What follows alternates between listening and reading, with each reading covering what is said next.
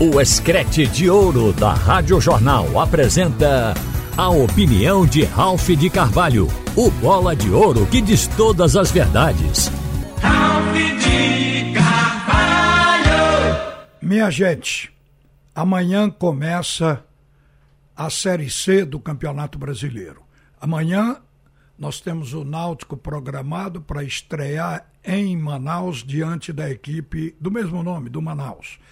O que acontece é que todos os tropeços tidos pelo Náutico no campeonato estadual, na Copa do Nordeste, vinha se falando de que o Náutico estava preparando um time para a Série C. Então, o objetivo, ou tudo que passou antes, se apaga a depender do Náutico fazer uma boa campanha e automaticamente voltar para a Série B. Aí também se cumpre a ideia de que o time se preparou para ela. Acontece que tem coisas que a gente tem que lembrar aqui o torcedor. A Série C, ela tem hoje um formato diferente de quando o Náutico jogou e foi campeão. Antes se dividia os grupos na primeira fase. Esse formato de divisão de grupos na primeira fase acabou. A primeira fase agora é de pontos corridos e depois a competição se divide. Da seguinte maneira, eu vou ler para vocês o regulamento porque é preciso fixar. Não é tão fácil assim. A gente, às vezes, em razão do hábito de ver a disputa de Série A, Série B, com 20 clubes jogando eh, todos contra todos por pontos corridos, os melhores, os quatro melhores dessas duas competições, eles ganham o objetivo de competir na Série A, Libertadores, Sul-Americana e o título do ano. Na Série B, a subida para a Série A, os quatro primeiros. Na Série C, o grau de dificuldade parece ser maior, porque, observem isso, a primeira fase é disputada no sistema de pontos corridos em turno único, não tem ida e volta, com todos os times se enfrentando. Os oito melhores colocados avançam. São 20 equipes. Então só oito vão passar para a segunda fase. Enquanto os quatro últimos desta primeira fase, estes já serão rebaixados para a Série D no ano que vem. Mas vamos falar da segunda fase, que são aquelas oito equipes que vão se classificar agora nesta fase de pontos corridos, que é a primeira fase. Aí, na segunda fase, as equipes vão ser divididas em duas chaves de quatro. Quatro equipes em cada chave. São oito times. Uma chave com quatro, outra chave também com quatro. Esses times jogam dentro do próprio grupo, entre si. Ou seja, como o grupo é de quatro, o Náutico só vai jogar seis partidas. Então são as partidas da primeira fase e mais seis desse quadrangular que vai colocar o time na Série B. Porque nesses dois quadrangulares, dois de cada quadrangular sobem automaticamente.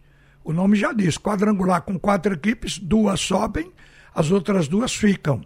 Essas sobem já estão garantidas na Série B e os dois melhores vão disputar o título da competição, que é a Série C, que vai começar amanhã. Então, acho que está explicado como é a disputa. Quando chegar naquele quadrangular, o time tem que estar amadurecido e bem. E nesta primeira fase tem, tem que estar entre os oito colocados. Então não dá para começar tropeçando. É, quando a gente foi informado de que o Náutico começa com a dor de cabeça, porque dos três jogadores que não embarcaram com a delegação, os três foram Jael, Alisson Santos e o Souza. O que mais preocupa é o Souza.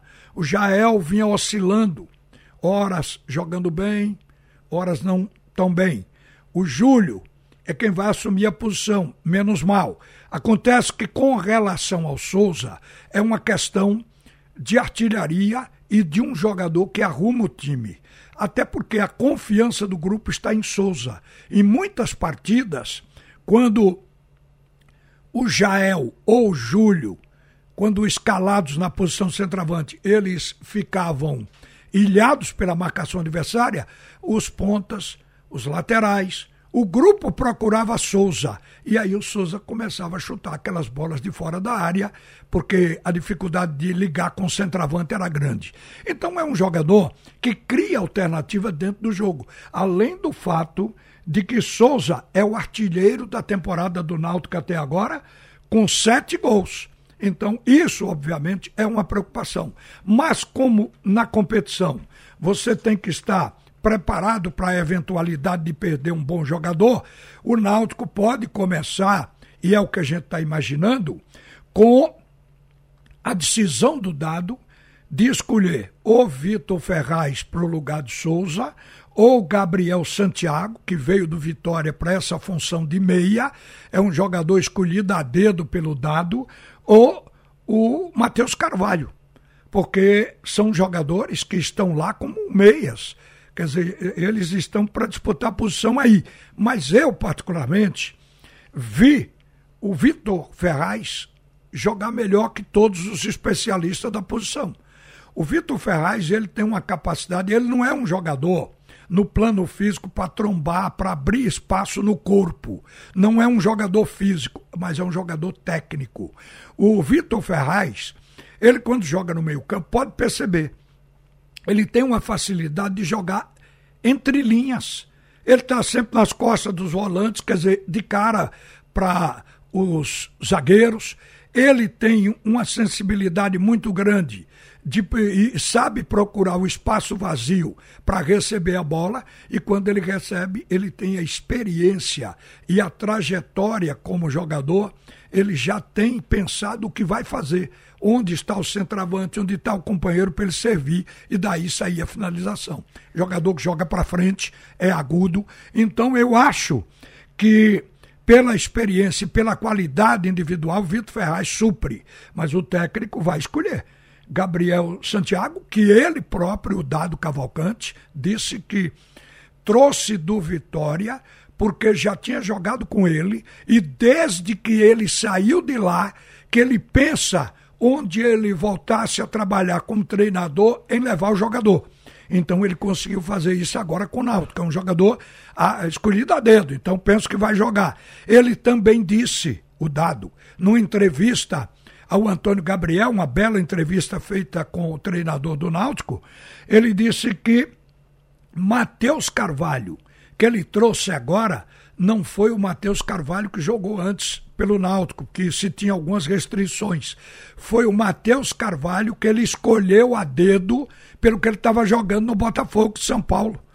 Então, o Dado, ele tem um time que, segundo ele descreve, é para dar certo. Ele está com a cotação de favorito. Eu acho que o Náutico não é favorito sozinho. Eu vou citar aqui as 20 equipes que estão na Série C e acho que o Náutico não é favorito sozinho. Mas é para jogar bem, porque o técnico escolheu pensando no que ele tinha planejado para o Náutico nesta Série C.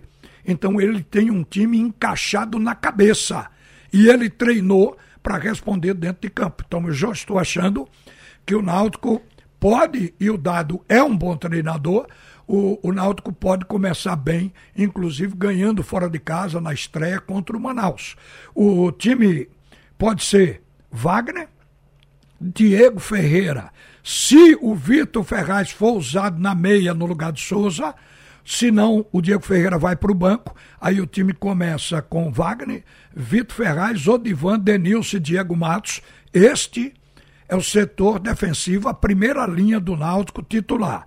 O meio campo, Juan Galto, Jean Mangabeira, aí Gabriel Santiago ou Matheus Carvalho, não utilizando o Vitor Ferraz. E o ataque hoje, titular, é Caion, que também foi um jogador que, dado, exaltou a escolha. Ele disse que o Caion não era titular do Sub-20, que inclusive tinha ido jogar Copim em São Paulo. E ele segurou o Caion, mesmo sendo reserva, porque o Caion estava com as características daquilo que ele precisava para a ponta direita. Ele queria um jogador que atacasse o espaço, que jogasse em profundidade, em profundidade e que fosse bom no um contra um, para quebrar a linha como ele gosta. Então o Caion se enquadrou. O, outro jogador também que está dentro do perfil exigido pelo treinador. Júlio, de centroavante, e Polvigeiro, o ponto esquerda. O Polvigeiro, ele tem uma média de boas atuações, embora no último jogo ele não tenha ido tão bem, mas ele, sem dúvida, é o titular desta ponta esquerda do Clube Náutico Caparibe. Olha, só para lembrar que a gente hoje precisava trazer o Náutico para o comentário, exatamente pela estreia e pelo que a gente espera. O Náutico vai jogar com Alto do Piauí, América de Natal, CSA, Confiança e Floresta. São equipes da região Nordeste.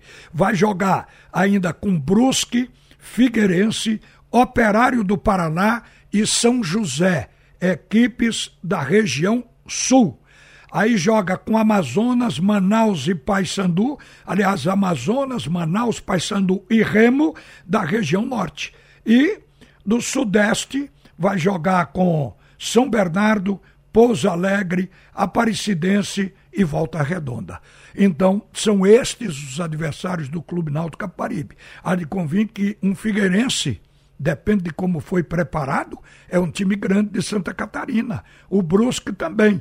A gente tem que levar em conta que o CSA, time de Alagoas, também que tem o conceito de time grande. O América do Rio Grande do Norte, a gente vê que eh, o Paysandu e o Remo são grandes equipes, equipes de grandes torcidas lá no Pará, e tudo isso significa peso que o Náutico vai ter que ultrapassar, vai ter que vencer e está entre os oito nesta primeira fase da Série C do Campeonato Brasileiro.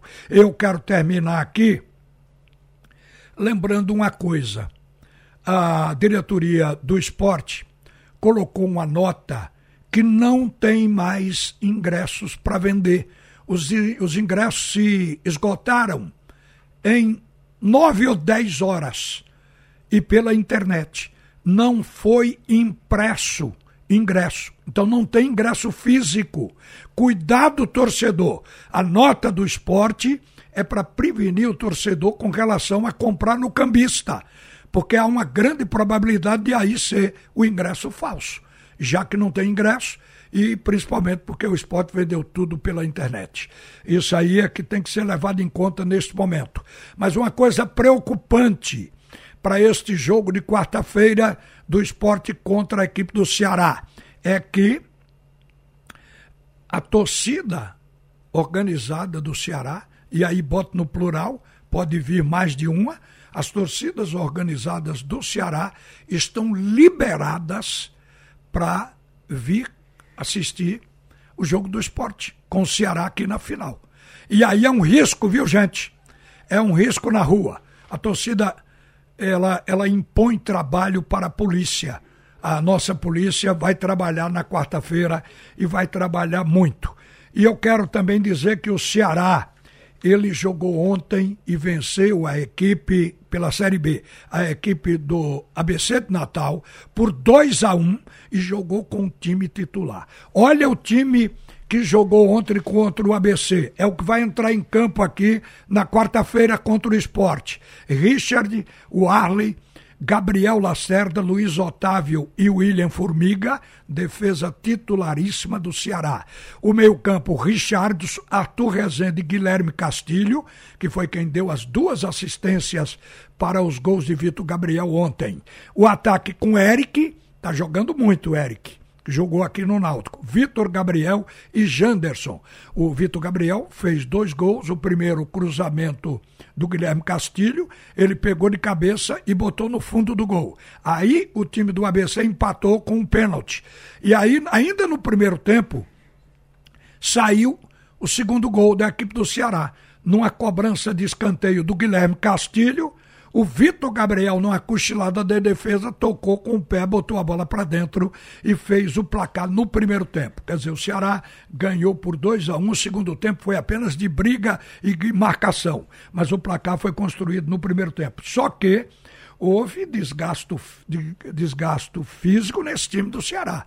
Ele vai chegar com maior desgaste do que o esporte, que completa na quarta-feira oito dias sem jogar, só treinando e descansando. Ontem o esporte foi estrear na Série B com equipe reserva e se deu bem.